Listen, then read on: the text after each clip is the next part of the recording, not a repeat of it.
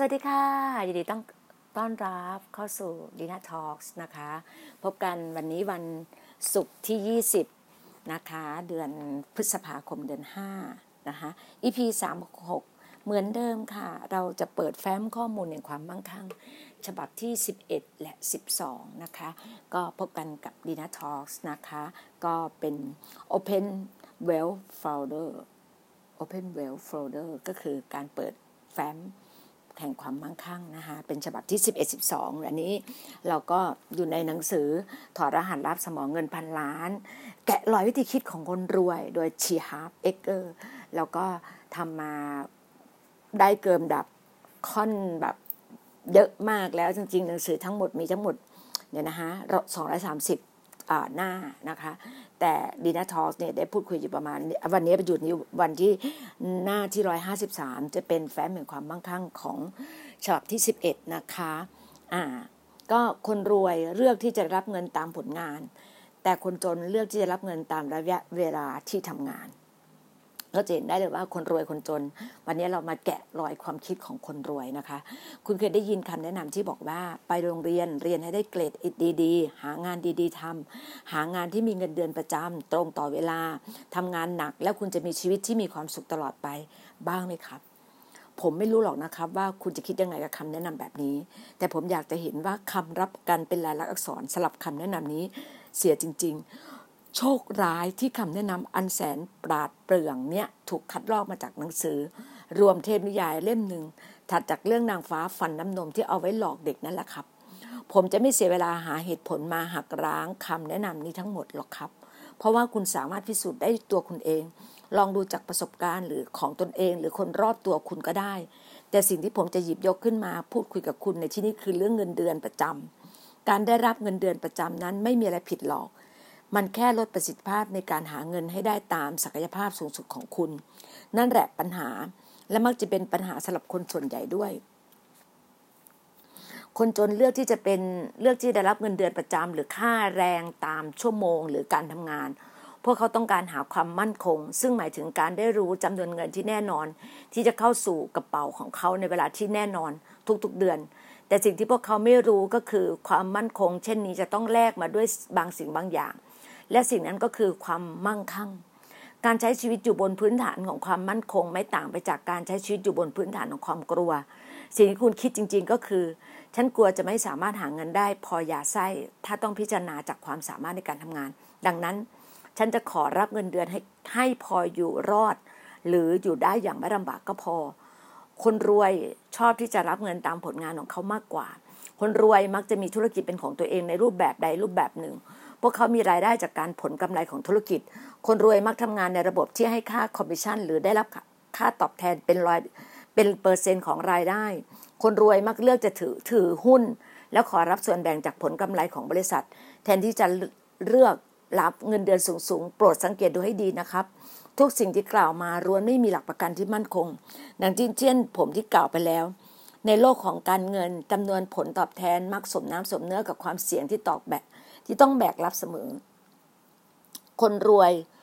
เชื่อในตนเอง พวกเขาเชื่อในคุณค่าและความสามารถในการสร้างคุณค่าของตนเอง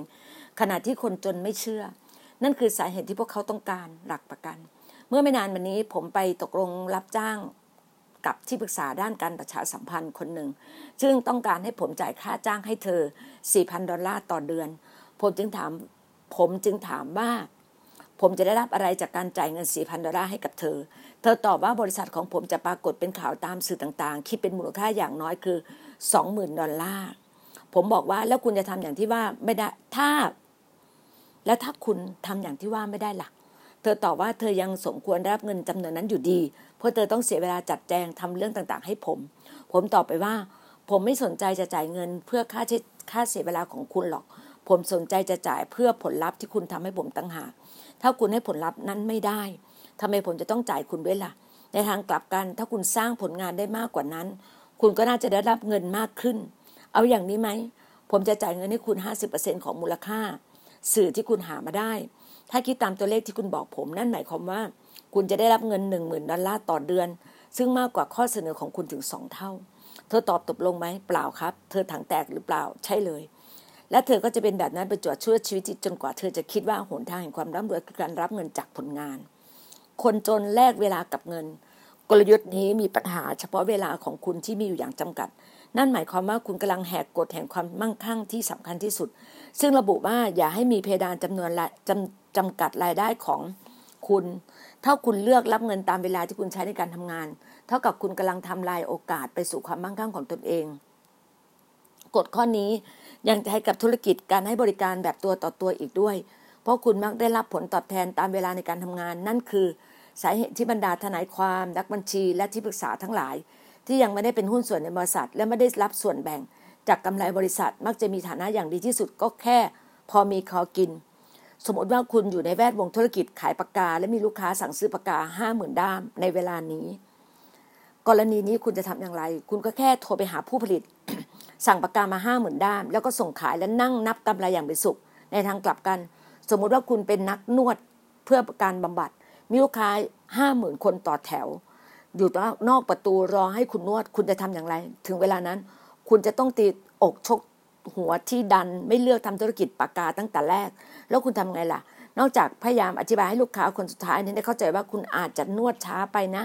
เพราะดูตามคิวแล้วเขาจะรับบริการในวันอังคาร เวลาบ่ายสามโมงในอีก 40 ปีข้างหน้า ผมไม่ได้บอกว่าธุรกิจให้บริการไม่ดีนะ แต่อย่าไปคาดหวังว่าคุณจะร่ำรวยได้เร็วนอกจากคุณจะใช้ชีวิตแยกร่าง ในการสัมมนาของผมมนุษย์เงินเดือนหรือลูกจ้าง ที่รับค่าแรงตามจำนวนมากมาบ่นกับผมว่า พวกเขาไม่รับค่าจ้างต่ำต่ำกว่าความสามารถ ผมก็จะตอบกลับว่า ในความคิดเห็นของใครล่ะครับ ความเห็นของใครล่ะครับ ผมมั่นใจว่าหัวหน้าของคุณคิดว่าคุณได้รับค่าจ้างที่ยุติธรรมแล้วทำไมคุณไม่ออกระบบเงินเดือน แล้วขอรับค่าแรงตามผลงานล่ะ หรือถ้าเป็นไปไม่ได้ทำไมคุณไม่ทำธุรกิจของตัวเองล่ะ แล้วคุณจะรู้ว่าตัวเองว่าจำนวนเงินที่คุณสมควรได้รับมันเท่าไหร่กันแน่ ไม่รู้ว่าทำไมคำแนะนำของผม ดูเหมือนจะไม่ทำให้คนเหล่านี้ไม่รู้สึกดีขึ้น พวกเขาหวาดหวั่นอย่างเห็นได้ชัดกับการแสดงให้เห็นถึงคุณค่าที่แท้จริง ของตัวพวกเขาเองในท้องตลาด คนส่วนใหญ่กลัวจะรับเงินตามผลงาน เพราะพวกเขากลัวที่จะต้องสูญเสียรูปแบบเงินเดิมๆ อันเป็นที่คุณเคยไป จากประสบการณ์ ผมพบว่าคนส่วนใหญ่ติดแงกอยู่กับการเป็นมนุษย์เงินเดือน คือผู้ที่ถูกตั้งโปรแกรมมาตั้งแต่เด็ก วิธีนี้คือหนทางปกติในการทำอาหากิน คุณจะโทษพ่อแม่ไม่ได้หรอกนะ แต่ผมเดาว่าคุณคงจะทำถ้ายังคงสวมบทบาทผู้ถูกกระทำที่ดีพอพ่อแม่ส่วนใหญ่เป็นห่วงและปกป้องลูกมากจนเกินไป จึงเป็นเรื่องปกติพวกเขาอยากจะให้ลูกๆ มีชีวิตที่มั่นคง ดังเช่นคุณที่อาจเคยมีประสบการณ์มาแล้ว งานใดๆก็ตามที่ไม่มีเงินเดือนประจำมักจะพันพ่อแม่ทักท้วงว่า เมื่อไหร่ลูกจะหางานทำดีๆ จริงจังสักทีละสักที ผมจำได้ว่าเมื่อก่อนพ่อแม่ถามผมแบบนี้ขอบคุณพระเจ้า ที่ผมตอบไปว่าไม่มีวันนั้นหรอกครับ แม่ผมฉุนจัดทีเดียว แต่ผม แต่พ่อเนี่ยพูดออกมาว่าดีแล้วล่ะลูก ลูกไม่มีทางรวยได้หรอก ถ้ารอรับเงินเดือนจากคนอื่น ถ้าลูกจะหางานทำลูกก็ขอให้รับค่าจ้างเป็นเปอร์เซ็นต์ไม่อย่างนั้นก็ทำงานของตนเอง ผมขอสนับสนุน ให้คุณทำงานของตนเอง เช่นกัน สร้างธุรกิจของตัวเองทำงานรับค่าคอมมิชชั่น รับค่าตอบแทนเป็นเปอร์เซ็นต์จากรายได้ หรือผลกำไรของบริษัท หรือเลือกรับเป็นหุ้นไม่ว่าจะเลือกอะไร ขอให้แน่ใจว่าคุณปูไปทางสู่การรับค่าตอบแทนคำตามผลงาน โดยส่วนตัวแล้วผมเชื่อว่าทุกๆ คน ควรจะมีธุรกิจเป็นของตนเอง ไม่ว่าจะเป็นแบบเต็มตัวหรือพาร์ทไทม์ก็ตาม เหตุผลประการแรกคือเศรษฐกิจเศรษฐีเงินล้านส่วนมาก ล้วนร่ำรวยขึ้นมาจากการทำธุรกิจตนเอง ประการที่สองเป็นเรื่องยากที่จะร่ำรวยขึ้นมาได้เมื่อมีเจ้าหน้าที่ด้านภาษีของรัฐ ตั้งหน้าตั้งตารับส่วนแบ่งเงินเกือบครึ่งหนึ่งของทุกเงินเม็ดเงินที่คุณหามาได้ แต่ถ้าคุณมีบริษัทเป็นของตนเอง คุณสามารถประหยัดเงินได้ไม่ใช่น้อย ด้วยการนำค่าใช้จ่ายต่างๆ เช่น รถยนต์การเดินทางการศึกษาและแม้แต่บ้านของคุณเอง ไปขอลดหย่อนภาษี แค่เหตุนี้ เพียงข้อเดียวการมีธุรกิจเป็นของตัวเอง คุ้มค่าน่าลองแล้ว ไม่ต้องกังวล ถ้าคุณไม่มีไอเดียเลิศหรูในการทำธุรกิจ คุณสามารถใช้ไอเดียคนอื่นได้ ตัวอย่างเช่น คุณอาจไปสมัครเป็นพนักงานขายที่รับค่าคอมมิชชั่น การขายเป็นหนึ่งในอาชีพที่ได้รับค่าตอบแทนสูงสุด ถ้าคุณขายเก่ง คุณจะทำเงินได้มหาศาล ตัวอย่างที่สองคุณอาจจะเข้าร่วมงานกับบริษัทที่ทำธุรกิจแบบเครือข่าย มีบริษัทดีๆ ประเภทนี้มากมาย และพวกเขาก็เตรียมทุกอย่างไว้ให้พร้อม ทั้งสินค้าและระบบการบริหารจัดการที่สามารถเริ่มต้นได้ในทันที ด้วยเงินลงทุนเพียงแค่หยิบมือเดียว คุณก็สามารถกลายเป็นผู้จัดจำหน่ายและได้ผลประโยชน์ทั้งหลายจากการเป็นเจ้าของธุรกิจ โดยแทบไม่ต้องปวดหัวกับความยุ่งยากด้วยการบริหารจัดการ ถ้ามันเหมาะกับคุณ ธุรกิจแบบเครือข่ายสามารถเป็นสุดยอดเครื่องมือในการสร้างฐานะแต่ขอเน้นคำว่าตัวโตๆเลยนะครับ อย่าไปคิดเลยว่าคุณจะได้ทั้งหมดนั้นมาฟรีๆ ธุรกิจแบบเครือข่ายจะได้ผลตอบแทนได้ดีก็ต่อเมื่อคุณลงมือทำเท่านั้น มันต้องอาศัยการฝึกอบรม เวลาและพลังงาน กว่าที่คุณจะประสบความสำเร็จคุณต้องคุณจะต้องคุณและถ้าคุณทำสำเร็จ คุณจะมีรายได้ตั้งแต่สองหมื่นถึงห้าหมื่นดอลลาร์ต่อเดือน ก็ประมาณล้านหนึ่งล้านถึงล้านห้านะคะ ถูกต้องแล้วครับต่อเดือนไม่ใช่เรื่องเกินจริง ไม่ว่าจะอะไรก็ตาม แต่ แค่การตกลงเป็นผู้ขายสินค้าแบบพาร์ทไทม์ทำให้คุณรับการละเว้นภาษีมากมายแล้ว และใครจะไปรู้ล่ะบางทีคุณอาจจะชื่นชอบสินค้าเหล่านั้น มากพอจะไปเสนอขายคนอื่นและลงเอยด้วยการมีรายได้เพิ่มขึ้น ทางเลือกอีกทางหนึ่งคือการเปลี่ยนจากการทำงานประจำของคุณมาเป็นสัญญาว่าจ้าง แทน ถ้าผู้ว่าจ้างของคุณเต็มใจจะ เขาสามารถตกลงว่าจะจ้างคุณให้มาทำหน้าที่แบบเดียวกับที่ทำอยู่ ตอนนี้เลยไม่ต้องรับคุณเป็นพนักงาน คุณต้องจัดการเรื่องเอกสารตามกฎหมายนิดหน่อย แต่โดยมากแล้วเมื่อคุณมีลูกค้าเพิ่มขึ้นลายสองลาย แม้ว่าคุณจะมีลูกค้าชั่วคราวก็ตาม คุณจะรับคำตอบแทได้รับค่าตอบแทนในฐานะเจ้าของธุรกิจแทนที่จะเป็นลูกจ้าง ได้รับประโยชน์จากการลดหย่อนภาษีด้วย ใครจะไปรู้ล่ะ ลูกค้าลูกค้าชั่วคราว พวกนั้นอาจกลายเป็นลูกค้าขาประจำ ซึ่งทำให้คุณมีโอกาสเพิ่มรายได้ จ้างคนอื่นมาทำงานแทนทั้งหมด และในที่สุดคุณก็จะบริหารธุรกิจของคุณแบบเต็มตัว คุณอาจจะคิดว่าเจ้านายฉันไม่มีเวลายอมตกลงแบบนั้นหรอก ถ้าเป็นผมผมจะไม่พูดออกแบบนั้นนะครับ คุณต้องเข้าใจว่าบริษัทใช้เงินมหาศาลในการจ้างพนักงานสักคน ไม่เพียงแต่จ่ายเงินเดือนหรือค่าจ้างเท่านั้น พวกเขายังต้องจ่ายเงินอีกมากโขให้กับรัฐบาล ซึ่งถ้าตีเป็นเงินก็น่าจะตกประมาณ 25%ของเงินเดือนหรือพนักงานหรือมากกว่าบวกกับค่าสวัสดิการทั้งหลายที่พนักงานส่วนใหญ่ได้รับ คุณน่าจะช่วยบริษัทประหยัดเงินได้ 50%ถ้าก็จ้างคุณเป็นบทที่ปรึกษาอิสระแทน แน่ละคุณจะไม่ต้องได้รับสวัสดิการทั้งหมด ทั้งหลายอย่างที่บริษัทพนักงานประจำได้รับ แต่เมื่อเทียบกับเงินที่ประหยัดได้จากการลดภาษี คุณก็สามารถเอาเงินส่วนใหญ่ไปซื้อที่ที่ดีที่สุดสำหรับตัวคุณเอง ท้ายที่สุดหนทางเดียวจะมีรายได้สอดคล้องกับศักยภาพแท้จริงของคุณคือ การเลือกจะรับค่าตนตอบแทนตามผลงาน ขอย้ำอีกครั้งนะครับคำพูดของพ่อที่ประทับใจผมที่สุดคือ ลูก ไม่มีทางรวยได้หรอก ถ้าลูกยังรอรับเงินเดือนจากคนอื่น ถ้าลูกยังหางานทำไม่ได้ ก็ขอให้รับค่าจ้างเป็นเปอร์เซ็นต์ไม่อย่างนั้นการทำไม่อย่างนั้นก็ทำงานด้วยตัวของคุณเอง ตัวของลูกเอง อย่างนี้สิถึงว่าเป็นคำแนะนำที่ปราดเปรื่องอย่างแท้จริง เราประกาศเจตจำนงของเราวางมือบนที่หัวใจและพูดว่า ฉันเลือกรับเงินตามผลงานของฉัน ฉันเลือกรับเงินตามผลงานของฉัน ฉันเลือกรับเงินตามผลงานของฉันพูดสามครั้งนะคะแล้วก็เอานิ้วชี้แตะที่ศีรษะตัวเราเองว่า ฉันมีสมองเงินพันล้าน ฉันมีสมองเงินพันล้าน ฉันมีสมองเงินพันล้าน ข้อปฏิบัติในเล่มที่สิบเอ็ดนี้นะคะ ก็คือว่าหนึ่งถ้าคุณกำลังทำงานได้รับค่าแรงเป็นชั่วโมง หรือเป็นวันหรือเป็นเดือน ให้คิดค่าตอบแทนและเจรจาต่อรองกับเจ้านาย เพื่อขอรับค่าตอบแทน ถ้าไม่ได้ทั้งหมดแค่บางส่วนก็ยังดีจากผลงานของคุณเอง และผลการดำเนินงานของบริษัท ถ้าคุณมีธุรกิจเป็นของตัวเองให้วางแผนจะจ่ายค่าตอบแทนแก่ลูกจ้างของคุณ หรือแม้แต่บริษัทต่างๆ ที่ทำงานให้กับคุณ ตามผลงานพวกเขาเองและผลการดำเนินงานของบริษัท แล้วทำตามแผนที่วางไว้ อันที่สองถ้าคุณทำงานประจำโดยไม่รับค่าผลตอบแทนตามผลงานที่คุณสร้างให้กับบริษัท ให้เริ่มพิจารณาทางเลือกจะจัดตั้งธุรกิจของตนเอง คุณอาจจะเริ่มต้นจากธุรกิจที่ทำแบบพาร์ทไทม์ไปก่อน วิธีง่ายสุดคือ ลองเข้าไปทำอาชีพโค้ชด้วยการสอนคนอื่นในสิ่งที่คุณรู้ หรือเสนอบริการให้คำปรึกษากับบริษัทที่คุณเคยทำงาน ต่างกันก็ต่างตรงที่ว่าคราวนี้คุณขอรับการเงินจากผลงาน ที่ตอบแทนด้วยค่าเสียเวลา ต่อไปเป็นฉบับที่ 12 นะคะ เปิดแฟ้มข้อมูลความมั่งคั่งฉบับที่ 12 คนรวยคนรวยเลือกที่ทั้งสองทาง คนจนเลือกทางใดทางหนึ่งคนรวยอยู่ในโลกแห่งความพลั่งพร้อม คนจนอยู่ในโลกแห่งความจำกัด แน่นอนทั้งสองต่างมีอยู่บนโลกใบเดียวกัน แต่ความแตกต่างกันนะอยู่มุมมองของพวกเขา คนจนและคนชนชั้นกลางส่วนใหญ่มาจากพื้นเพที่ยากลำบาก พวกเขาใช้ชีวิตโดยมีคำขวัญประจำใจคือ ไม่มีอะไรเพียงพอสำหรับทุกคนบนโลกนี้ได้หรอก และเป็นและ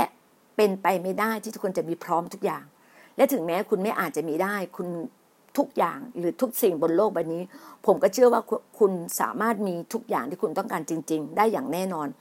คุณต้องการอาชีพที่ประสบความสำเร็จ หรือความสัมพันธ์ใกล้ชิดกับคนในครอบครัว ทั้งสองอย่าง คุณอยากจะทุ่มเทให้ธุรกิจหรือเที่ยวให้สนุกทั้งสองอย่าง คุณต้องการเงินหรือชีวิตที่มีความหมายทั้งสองอย่าง คุณอยากจะมีรายได้มหาศาลหรือได้ทำในสิ่งที่คุณรัก ทั้งสองอย่าง คนจนมักเลือกเพียงอย่างเดียว ส่วนคนรวยเลือกทั้งสองอย่างคนรวยเข้าใจว่าด้วยการใช้ความคิดสร้างสรรค์เพียงเล็กน้อย คุณย่อมสามารถคิดหาหนทาง เพื่อให้ได้สิ่งที่ดีที่สุดทั้งสองด้าน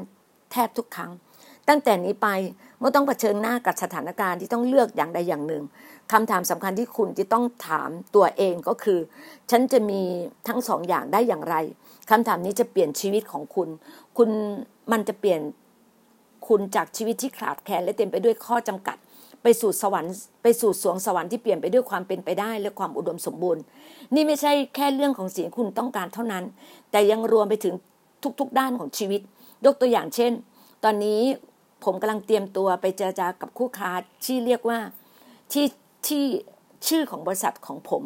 ที่ชื่อว่าบริษัทของผมคือ Peak Potential ของผมควรออกค่าใช้จ่ายเพิ่มเติมให้แก่เขา ซึ่งไม่ได้มีการระบุเอาไว้ก่อน ผมคิดว่าการประเมินค่าใช้จ่ายของเขาย่อมเป็นหน้าที่ของเขา ไม่ใช่ธุระของผม แต่ถ้าวันนี้เนื่องจากผมได้ฝึกตัวเองให้คิดถึงทั้งสองทาง ผมจะเบจาครั้งนี้เพื่อเสนอเงื่อนไข ที่ผมไม่ต้องจ่ายเงินให้กับเขา เพิ่มแม้แต่แดงเดียว และเขาจะพึงพอใจอย่างมากกับข้อตกลงที่เราทำร่วมกัน พูดอีกอย่างหนึ่งคือจุดมุ่งหมายของผมคือ ความพึงพอใจของทั้งสองฝ่าย อีกตัวอย่างหนึ่งเมื่อหลายเดือนก่อนผม ตัดสินใจจะซื้อบ้านพักในอาริโซนาผมขับรถตะเวนดูในละแวกที่ผมสนใจ และในหน้าค้าบ้านทุกรายก็บอกกับผมว่า ถ้าผมอยากได้บ้านสามห้องนอน พร้อมสองห้องนอนอีกห้องในย่านนั้น ผมจะต้องจ่ายเงินก้อนหนึ่งล้านเหรียญ แต่ผมตั้งใจจะลงทุนกับบ้านหลังนี้ ไม่เกินหนึ่งล้านเหรียญคนส่วนใหญ่จะคงจะลดมาตรฐานตนเองลง หรือไม่ก็ตั้งงบให้สูงขึ้น แต่ผมชะลอทั้งสองทางเลือกไว้ก่อน หลังจากนั้นไม่นานผมก็ได้รับโทรศัพท์จากเจ้าของบ้านหลังหนึ่งในระแวกที่ผมต้องการซื้อพอดี และเป็นบ้านที่มีจำนวนห้องตามที่ต้องการเขาลดราคาบ้านหลังละสองหมื่นสองแสนดอลลาร์จนต่ำกว่าหนึ่งล้านเหรียญนี่ไงล่ะ รางวัลตอบแทนความตั้งใจที่จะเลือกทั้งสองอย่าง ตัวอย่างก็คือ ตัวอย่างสุดท้ายคือนะ ผมมักบอกพ่อกับแม่เสมอว่า ผมไม่อยากจะก้มหน้าก้มตาทำงานที่ผมไม่สนุกกับมัน และผมจะร่ำรวยจากงานที่ผมรัก พวกเขาก็มักตอบกับผมว่าลูกอยู่ในโลกแห่งความฝันมากเกินไป ชีวิตมันไม่ได้สวยงามเหมือนที่เหมือนชามใส่ลูกเชอร์รี่หรอกนะ พวกเขาก็บอกกับผมทุกนั้น ธุรกิจก็คือธุรกิจ ความสนุกคือความสนุกก่อนอื่น ลูกต้องสร้างฐานะ และจากนั้นถ้ายังมีเวลาเหลือลูกค่อยสนุกกับชีวิต ผมจะในว่า ผมนั่งคิดกับครั้งกับตัวเอง อืม ถ้าฉันฟังพวกเขาพูด ฉันก็จะลงรอยเหมือนนั่นแหละ นั่นสิ ฉันต้องได้ทั้งสองอย่าง มันคือทั้งได้งานด้วยแล้วด้วยความสนุกด้วยจริง มันคือความสุขจริงๆ แล้วลำบากไหมล่ะพนันได้เลยไม่ต้องพนันนะคะ บางครั้งผมก็ทำงานที่ผมเกลียดเป็นสัปดาห์หรือสองสัปดาห์ เพื่อจะได้มีเงินค่าจ่ายค่าอาหารและค่าเช่า แต่ผมไม่เคยหยุดยั้งที่จะมีทั้งสองอย่างผมไม่เคยทำงานหรือธุรกิจที่ไม่ชอบเวลานานๆในที่สุด ผมก็ร่ำรวยขึ้นมาจริง ๆ จากการในสิ่งทำในการที่สิ่งทำที่ผมรัก การคิดถึงสองทางเลือกมีความสำคัญมาก โดยเฉพาะอย่างยิ่งในเรื่องเงิน คนจนและชนชั้นกลางเชื่อว่าตนเองเลือกได้ทางใดทางเดียว แต่คนรวยสามารถเลือกได้สองทาง ขอย้ำอีกชัดครั้งหนึ่งนะ มันเป็นเงินสิ่งสำคัญบอก การบอกว่าเงินไม่สำคัญเท่าเท่าสิ่งอื่น ในชีวิตนั้นเป็นเรื่องเลวไหลทั้งเพสำหรับคุณแล้วอะไรสำคัญกว่ากันระหว่างแขนและขา มันเป็นไปไม่ได้ มันเป็นไปได้ไหมว่ามันอาจสำคัญทั้งสองอย่าง เงินเป็นเสมือนน้ำมันหล่อลื่น มันช่วยชีวิตคุณวิ่งฉิวฉิวฉิวแทนที่จะอยู่รอดแบบฉิวเฉียดไปวันๆเงินนำมาสึงซึ่งอิสรภาพ อิสรภาพในการซื้อสิ่งที่คุณต้องการ อิสรภาพจะใช้เวลาทั้งทำสิ่งที่คุณต้องการ เงินช่วยคุณมีความสุขกับสิ่งดีๆในชีวิต และเปิดโอกาสให้คุณได้แบ่งปันปัจจัยสำคัญในชีวิตให้ผู้อื่น ที่สำคัญที่สุดคือการมีเงินช่วยคุณไม่ต้องสิ้นเปลืองพลังงานไปกับการนั่งกังวลว่าจะไม่มีอะไรกิน ความสุขสำคัญก็ไม่แพ้กัน แต่นี่เป็นเพียงอีกเรื่องหนึ่งที่คนจน และชนชั้นกลางมักจะเกิดความสับสน หลายคนเชื่อว่าเงินและความสุขเป็นเรื่องแยกของจากการจากการเหมือนซ้ายหรือขวา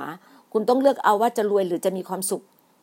คนที่ร่ำรวยล้วนเข้าใจว่าคุณต้องเลือกทั้งสองอย่าง เหมือนที่คุณต้องมีแขนและขา นั่นคือ คุณต้องมีเงินและมีความสุข คุณสามารถหาขนมเค้กมาครอบครองและได้กินมันด้วย นี่เป็นจุดหนึ่งที่แตกต่างกันอย่างเห็นได้ชัดระหว่างคนรวย คนฐานะปานกลางและคนจน คนรวยเชื่อว่าคุณสามารถหาขนมเค้กมาครอบครองและให้มันกินด้วย คนที่มีฐานะปานกลางเชื่อว่าขนมเค้กทำให้อ้วนเกินไป ฉันจะกินชิ้นเล็ก ๆ ก็แล้วกัน คนจนไม่เชื่อว่าตัวเองสมควรจะได้กินเค้กเพราะฉะนั้นพวกเขาจึงสั่งเฉพาะโดนัทนั่งมองตรงรูตรงกลางแล้วนึกสงสัยทำไมพวกเขาไม่มีอะไรเลย หลักแห่งการความมั่งคั่ง คนรวย เชื่อว่า